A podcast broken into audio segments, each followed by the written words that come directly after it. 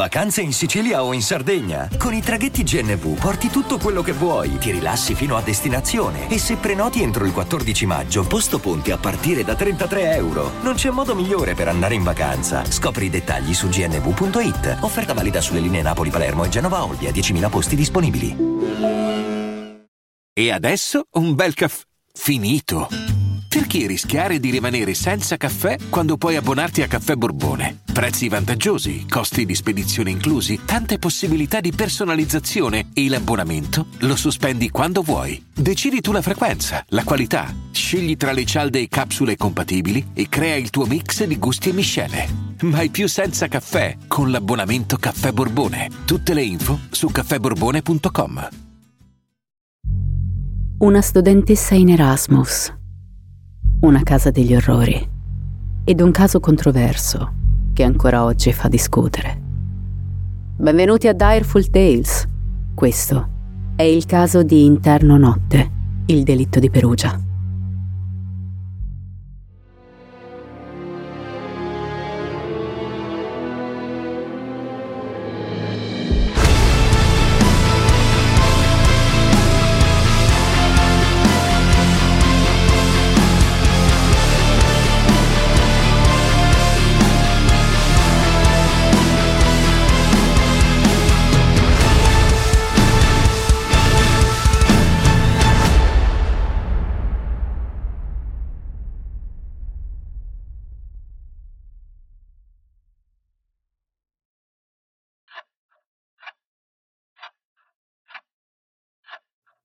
Di solito non inizio mai i miei episodi con queste parole e fino a poco tempo fa non avrei mai pensato di pronunciare qualcosa di simile. Quindi ecco, mi tolgo il rospo dalla gola. Il caso del delitto di Perugia è una storia che non ho mai desiderato affrontare veramente. Se oggi compare qui nella lunga lista dei miei episodi è proprio perché me lo avete chiesto voi. Il fatto è che fare casi italiani è sempre difficile. Non sai mai come finirà per te che scrivi. Devi sempre fare attenzione a cosa dici, non sai mai se andrai a colpire la sensibilità di qualcuno o se ferirai chi direttamente o indirettamente è coinvolto nella vicenda. Questo episodio non sarà come gli altri, perché bene o male i fatti su Perugia ci sono stati serviti in tutte le salse da ogni testata giornalistica, canale televisivo, salotto pomeridiano ricco di opinionisti più o meno competenti. E ciò che rimane addosso più di tutto è la narrativa che non cambia mai, una coppia di amanti perversi e diabolici, l'immigrato stupratore, la vittima. Ah sì, come si chiamava? Ah, Meredith Kercher, giusto. E cosa, cosa studiava? Cosa, cosa voleva fare nella sua vita? Ah, non lo ricordo. Forse. Forse non l'ho mai saputo. So solo che era una ragazza inglese che è stata ammazzata e che dopo un tira e molla processuale i suoi assassini sono in libertà. Sipario. E ora passiamo alle notizie sportive. Come posso raccontarvi una storia che conoscete già così bene? Come posso mostrarvi un lato di questa vicenda che non sia stato sviscerato dai media? Potrei iniziare con una provocazione, dicendovi che se ad oggi questo caso è uno dei più famosi d'Italia, è colpa di tutti. Se ad oggi di Meredith Kercher si conosce solo una foto di lei con i denti da Dracula e il mantello da vampiro, è colpa di tutti. E se nel 2023 diciamo il caso di Amanda Knox di sollecito, invece di menzionare la vittima, è ancora una volta colpa di tutti. Le parole hanno uno strano potere. In mani esperte, manipolate con, con brio, vi imprigionano si avvolgono alle vostre membra come una ragnatela. E quando siete stregati al punto da non poter più fare nemmeno un movimento, vi attraversano la pelle, si infiltrano nel vostro sangue paralizzano i vostri pensieri. E in qualche modo dentro di voi compiono una sorta di sortilegio. Con calma cercherò di fornirvi in breve l'essenzialità degli eventi avvenuti a Perugia nel 2007, ma cercherò di scardinare un ragionamento, un pensiero. Perdonatemi per questo, ma odio raccontare qualcosa senza potervi scatenare un'emozione. Quindi iniziamo.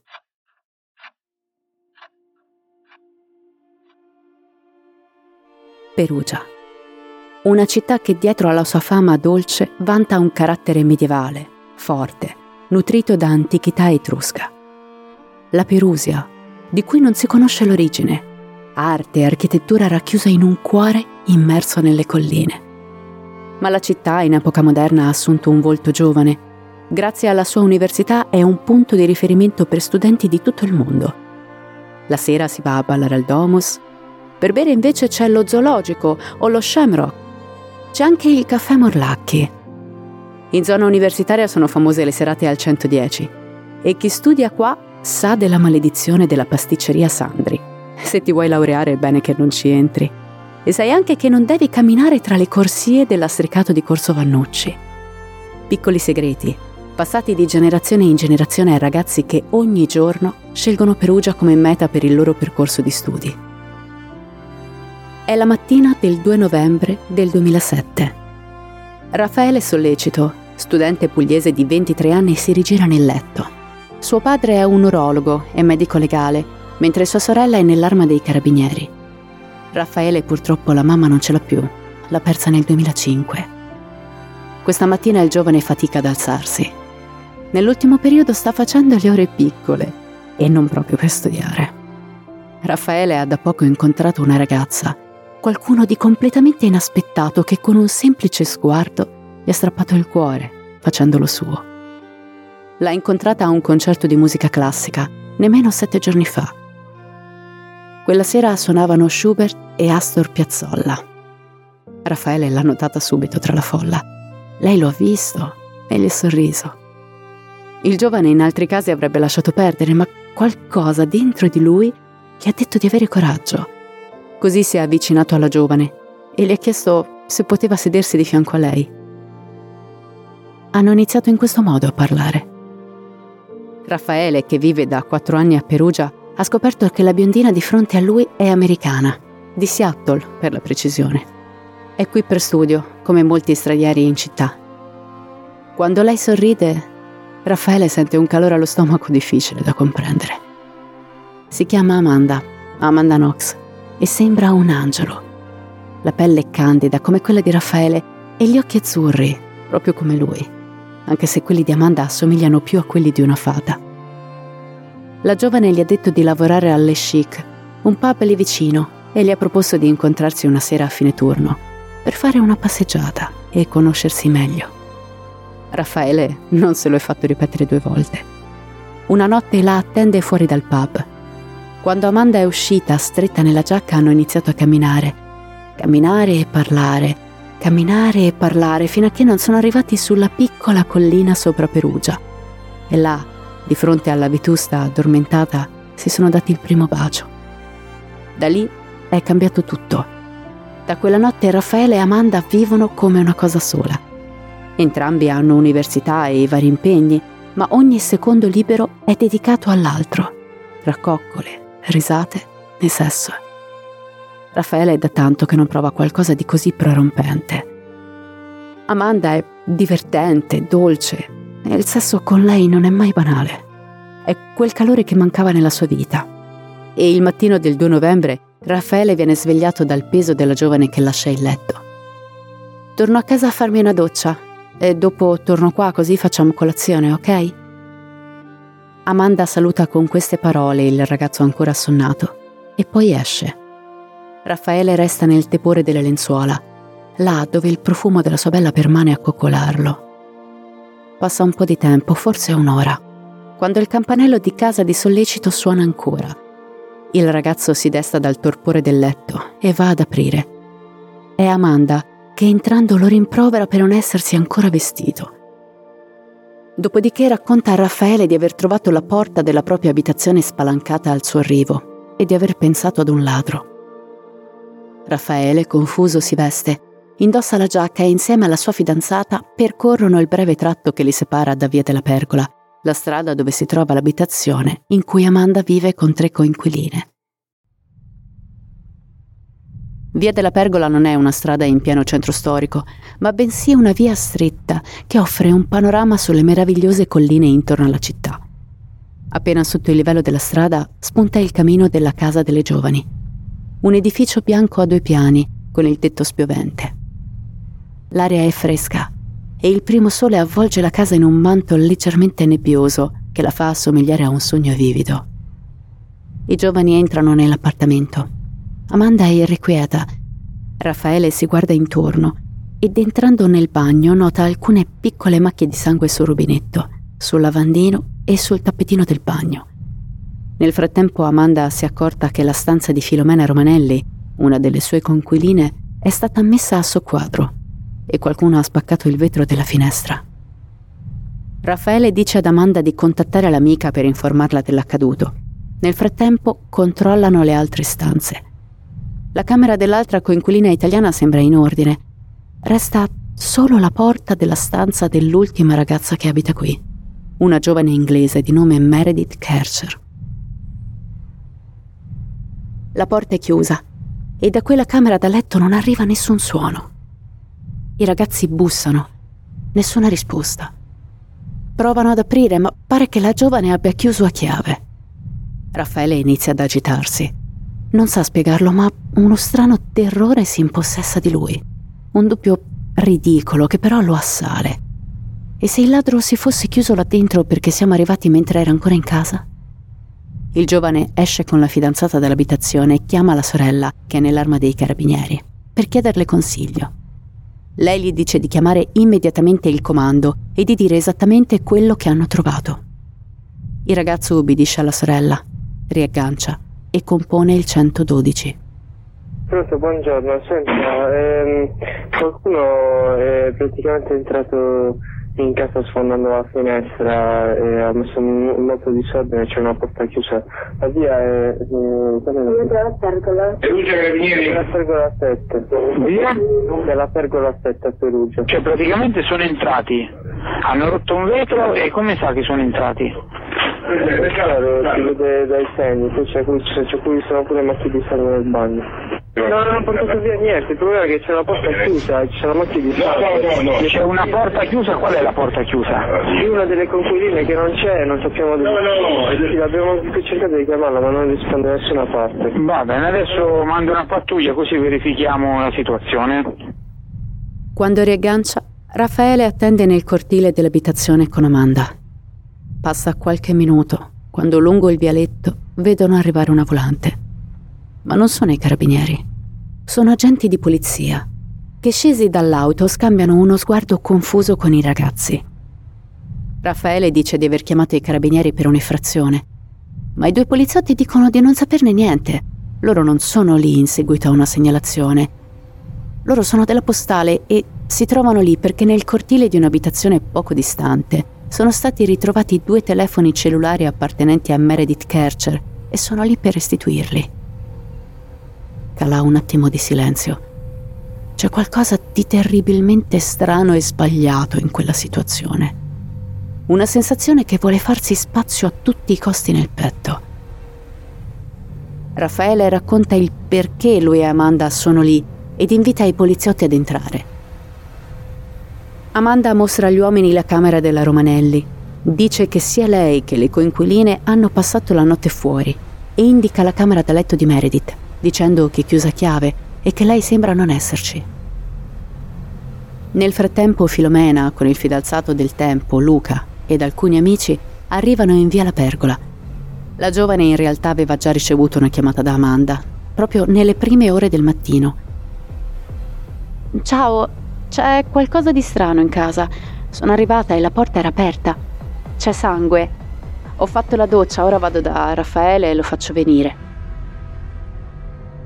Di fronte agli agenti, i ragazzi bussano alla porta di Meredith, chiamandola. Ma ancora una volta il silenzio è l'unica risposta. I poliziotti mettono in chiaro che purtroppo, senza un mandato valido, loro non sono autorizzati a spostare cose o forzare l'ingresso da nessuna parte se vogliono, devono essere i ragazzi a buttare giù la porta. Luca, insieme a un amico, danno un paio di spallate alla porta di Meriti e alla terza precipitano dentro. Immediatamente lanciano un grido, arretrando e gridando Sangue! Sangue! Filomena ha solo il tempo di vedere un piede spuntare da sotto un piumone sul pavimento, prima di essere trascinata via da Luca. In un attimo è il caos. I ragazzi gridano terrorizzati. Amanda e Raffaele alla fine del corridoio vengono spinti fuori dai giovani stessi che scioccati corrono verso l'esterno. Gli agenti si affacciano alla camera da letto e scoprono un teatro di sangue. Stop. Fermiamoci. Perché rischiamo di perdere un passaggio fondamentale. Il più importante di tutta questa vicenda è quello che per tutti questi anni è stato accantonato con estrema facilità, nonostante sia il motivo per il quale siamo qui. Conosciamo Meredith. Sotto costo 1 euro. Fino all'11 maggio il notebook Lenovo IdeaPad Slim 3 16 GB di RAM con processore Intel Core i5 è tuo a 529 euro perché 1 euro batte forte sempre.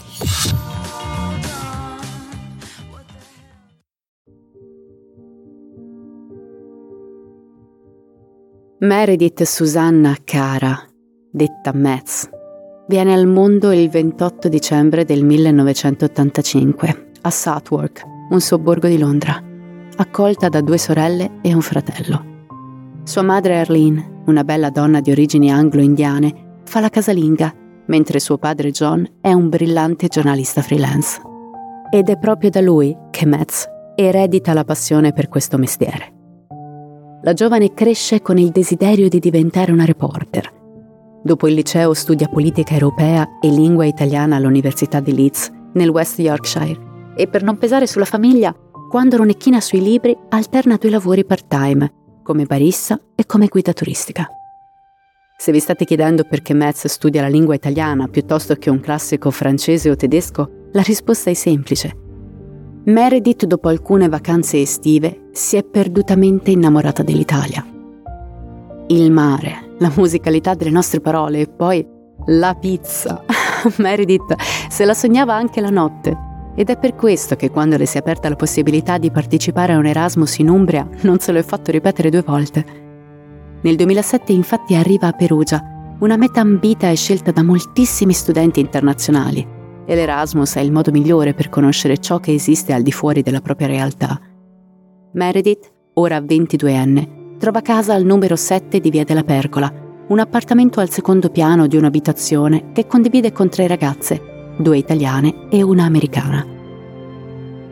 Nel cuore è mezzo a tanti sogni e Perugia è una città dal sapore così antico da non riuscire a contenerli tutti. Ma la ragazza nasconde una grinta formidabile dietro quei dolcissimi occhi marroni è arrivata ad agosto in città e ha già stretto amicizia con alcune ragazze inglesi con cui esce spesso in giro per locali. La sera del 31 ottobre, Meredith è pronta. Indossa il mantello da Dracula, si incastra in bocca i denti aguzzi di plastica. Si guarda allo specchio, sorride imitando una smorfia da vampiro. Poi, divertita, esce dalla porta. È l'ora di pranzo del 2 novembre quando il pubblico ministero Giuliano Mignini riceve una chiamata dalla squadra mobile di Perugia che lo informa del ritrovamento di un cadavere in via La Pergola numero 7. L'uomo afferra il cappotto e si dirige con passo svelto all'auto. Quando arriva sul posto incontra i due agenti intervenuti all'abitazione all'inizio della nostra storia. Fuori, in cortile, ci sono anche le coinquiline della vittima, strette ai loro fidanzati. Mignini entra in casa. I mobili sono datati, ma alcuni bigliettini scritti a mano, accompagnati a delle foto appese alle pareti, rendono chiaro che là abitano dei giovani studenti. Il PM viene accompagnato nella camera da letto scoperta in precedenza. Un'istantanea di morte. Sul pavimento è disteso un tappeto di sangue. Schizzi e macchie carmigne raccontano violenza sulle pareti, sui mobili e su tutte le superfici visibili. Il materasso è spostato dal letto e là, in mezzo a quel quadro orribile, giace un pesante piumone color sabbia, dal quale fa capolino un piede piccolo e affusolato. Sollevandolo si scopre il corpo di Meredith, gli occhi sbarrati verso il soffitto, seminuda, con due tagli profondi al collo. Vicino a lei il reggiseno insanguinato e le mutandine arrotolate iniziano a delineare uno scenario terrificante. Volgendo lo sguardo al di là del cadavere, sul muro, tre dita insanguinate e a terra segni di trascinamento. Meredith ha sofferto molto e prima di morire ha cercato di strisciare via, ma qualcuno aveva altro in mente per lei. Poi l'ha coperta, forse per vergogna. Sono passate le 14 da pochi minuti quando il giornalista Rai Fiorucci, ricevuta la soffiata sull'accaduto, arriva in via della Pergola e da bordo strada chiede al suo operatore di riprendere due ragazzi che appena fuori la casa degli orrori si stringono forte e si baciano. Quelle immagini diventeranno presto virali. I due giovani sono Amanda e Raffaele.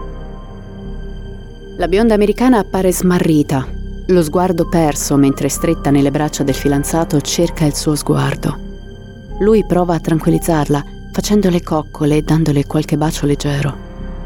Poche ore dopo, un poliziotto esce dall'abitazione e invita i due giovani a salire in auto per raggiungere la questura e poter ricostruire la vicenda. Amanda e Raffaele ubbidiscono e lasciano la scena. Nel frattempo, dentro la casa, il pubblico ministero sta camminando con attenzione per le varie stanze dell'abitazione. Accede alla stanza di Filomena Romanelli e osserva in silenzio i dettagli. Nota una pietra sotto lo sgabello della scrivania, alcuni vestiti buttati sul letto, così come altri oggetti tirati giù dalle mensole e sopra di essi i vetri della finestra rotta, dal quale l'aggressore si sarebbe teoricamente introdotto in casa. Ma c'è qualcosa di strano. Sì, perché se qualcuno avesse veramente rotto la finestra per entrare in casa, i vetri si troverebbero sotto gli indumenti e non viceversa. Staging, mormora Mignini tra sé e sé. Una messa in scena, una farsa, nemmeno troppo furba. Forse l'assassino di Meredith non è uno sconosciuto. Forse la belva conosceva bene la sua vittima e ha finto il furto per sviare le indagini. Nel frattempo a Perugia inizia a girare una voce. Qualcuno ha ucciso una studentessa. Un ladro è entrato trovando la ragazza in casa e l'ha uccisa. Cala il buio. I lampioni della città si accendono e le strade umide si svuotano. Al numero 7 di via della Pergola, le tute bianche della scientifica si muovono da un lato all'altro dell'abitazione. Vengono rinvenute alcune tracce significative nel bagno condiviso da Amanda e Meredith.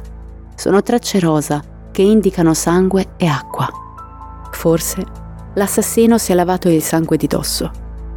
Le tracce sono sul bidet sul lavandino e su alcuni cotton fioc. Non solo, sul tappetino della doccia è presente un'impronta di piede insanguinata e nel water alcune feci non scaricate. Nel corridoio poi, analizzando l'aria con il luminol, vengono ritrovate impronte di piedi nudi e l'impronta di una scarpa destra. È una scena del crimine molto particolare perché è frenetica ci sono piccole tracce di sangue ovunque all'interno dell'abitazione. I rilevamenti sul cadavere mostrano molteplici micro lesioni da coltello ed è dimostrabile una costrizione nei confronti di Meredith. È certo che l'arma del delitto sia da taglio. La ferita all'altezza del collo è molto profonda, mentre le altre più piccole sparse sul corpo sembrano più da punta.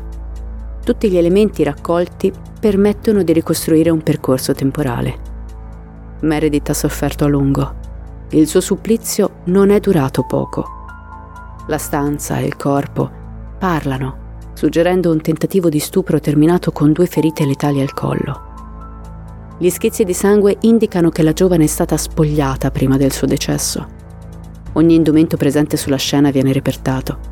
La felpa, il reggiseno che presenta un piccolo pezzo mancante, i pantaloni, la borsa, tutto quello che la ragazza potrebbe aver indossato la notte della sua morte viene imbustato e portato in laboratorio per ulteriori analisi.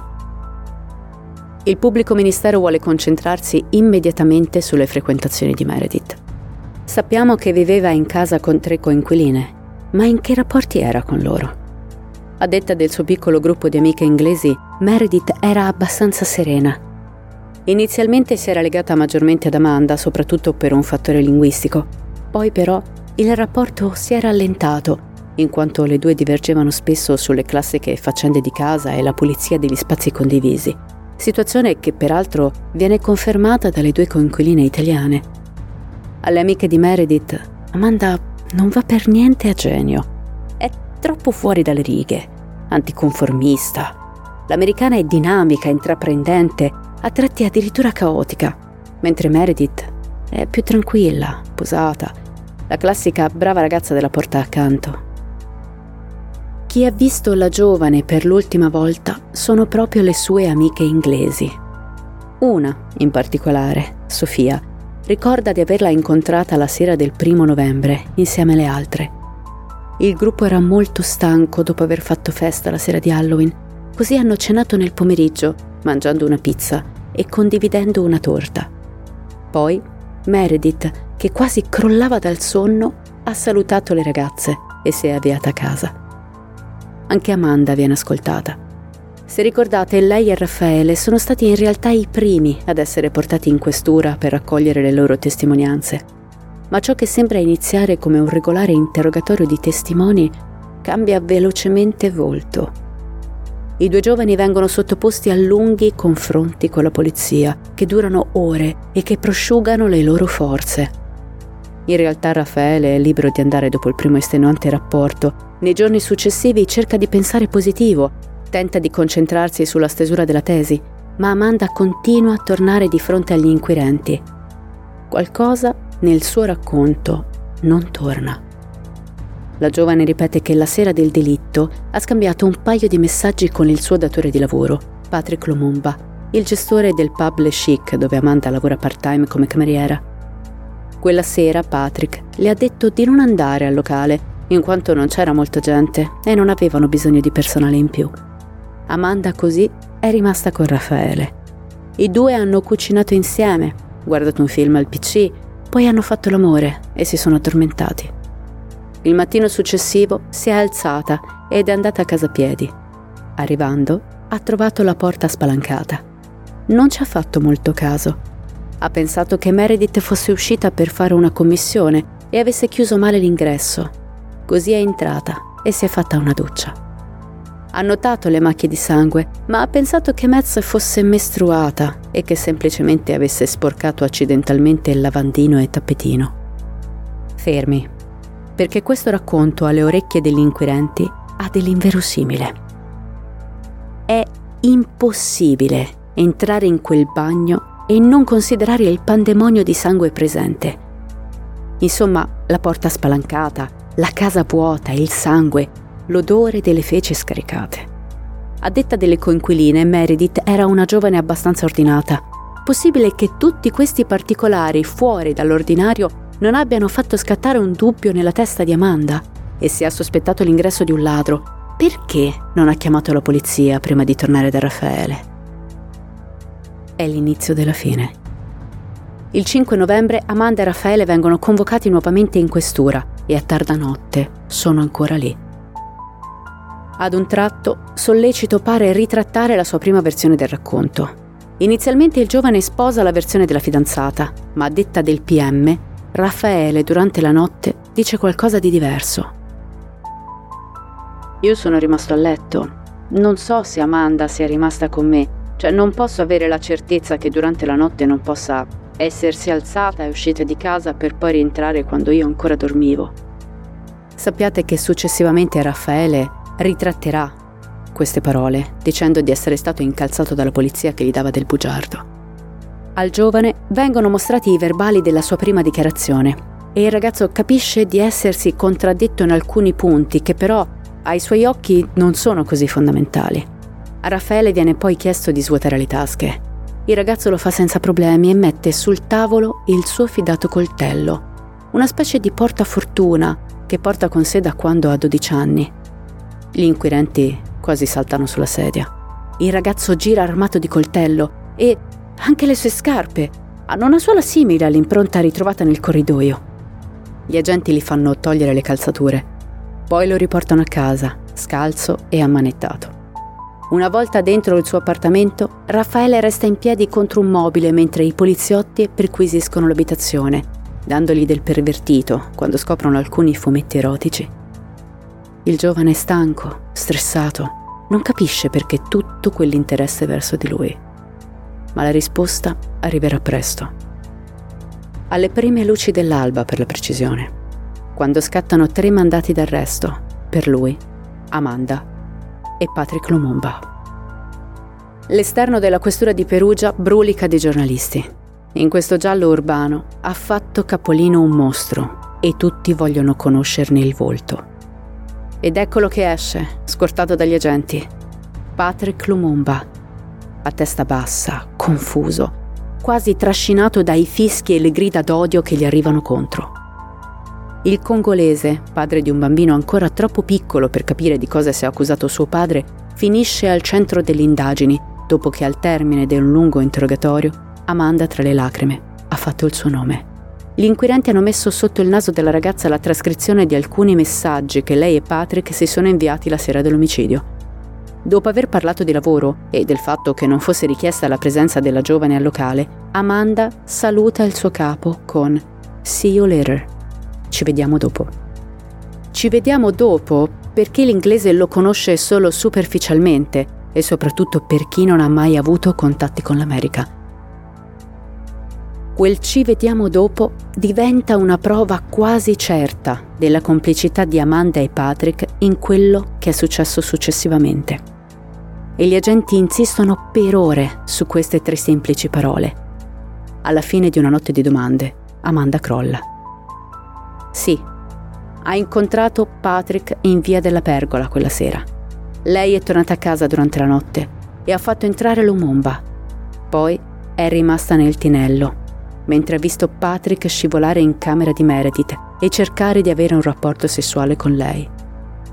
Poi ha sentito Lumumba commettere l'omicidio, ma non si è mossa perché troppo terrorizzata. Si è limitata a coprirsi le orecchie con le mani. Dopo queste parole, Amanda è stanca, molto stanca. Chiede di riposare. Le viene data una coperta e un cornetto che la giovane mangia quasi senza forze. Poco dopo, la ragazza chiede un foglio e una penna e poi si mette a scrivere. In questa memoria che mette su carta racconta di un sogno, un sogno in cui lei sta in piedi in cucina, sente un urlo straziante provenire dalla stanza di Meredith e poi vede Patrick pieno di sangue. È fatta. Perugia ha il suo carnefice, la capra sacrificale, il suo pezzo di carne da spolpare in piazza. Patrick Lumumba ha ucciso Meredith mentre tentava di stuprarla, con l'aiuto di due complici. Omicidio volontario. Caso chiuso. Perugia torna a crogiolarsi sotto una coperta calda e sicura. Le chiavi nelle toppe si allentano e gli sguardi nervosi trapassanti si distendono piano piano. Ma è solo la calma prima della tempesta. Un uragano impazzito sta per sconvolgere tutte le carte in tavola distruggendo quella torre di certezze più e più volte, portando il delitto di Via La Pergola nel decalogo dei più famosi casi di cronaca nera internazionale.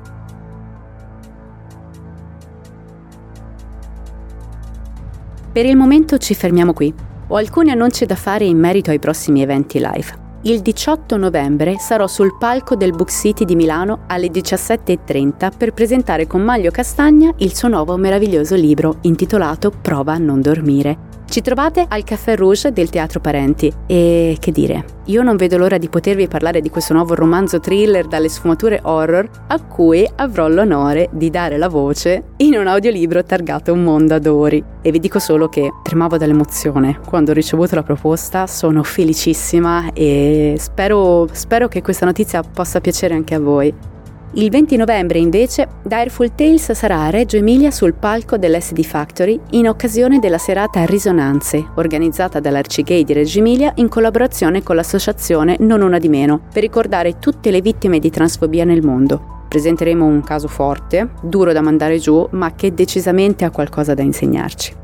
E infine, il 19 dicembre, Direful Tales sarà all'Efesto House di Bologna in compagnia delle meravigliose ragazze della segreteria dell'Astro Disagio, per una serata tutta dedicata all'amore. L'abbiamo intitolata Chimica Letale e sarà un podcast in due atti. Il primo, in cui con la segreteria dell'Astro Disagio parleremo del lato divertente e ridicolo degli incontri amorosi, e il secondo, beh, ci sarò io, quindi già sapete dove andremo a parare. Porterò uno dei casi italiani più importanti ancora rimasto irrisolto. A gennaio vi annuncio già che ci saranno altre due date una a Parma e una a Novara, ma sono ancora tutte da definire. Se volete avere informazioni dettagliate e avete voglia di scriverci, vi consiglio di seguirci su Instagram dove ci trovate come Dareful Tales o sul nostro gruppo Facebook. Non vi trattengo di più, ci vediamo a Milano per chi viene e per gli altri alla prossima settimana con la seconda parte del caso del delitto di Perugia. Io vi ringrazio per la compagnia e vi aspetto al prossimo episodio. E come sempre, restate spaventati. I'm Sandra, and I'm just the professional your small business was looking for. But you didn't hire me because you didn't use LinkedIn jobs. LinkedIn has professionals you can't find anywhere else, including those who aren't actively looking for a new job but might be open to the perfect role, like me. In a given month, over 70% of LinkedIn users don't visit other leading job sites. So if you're not looking on LinkedIn, you'll miss out on great candidates like Sandra. Start hiring professionals like a professional. Post your free job on linkedin.com/people today.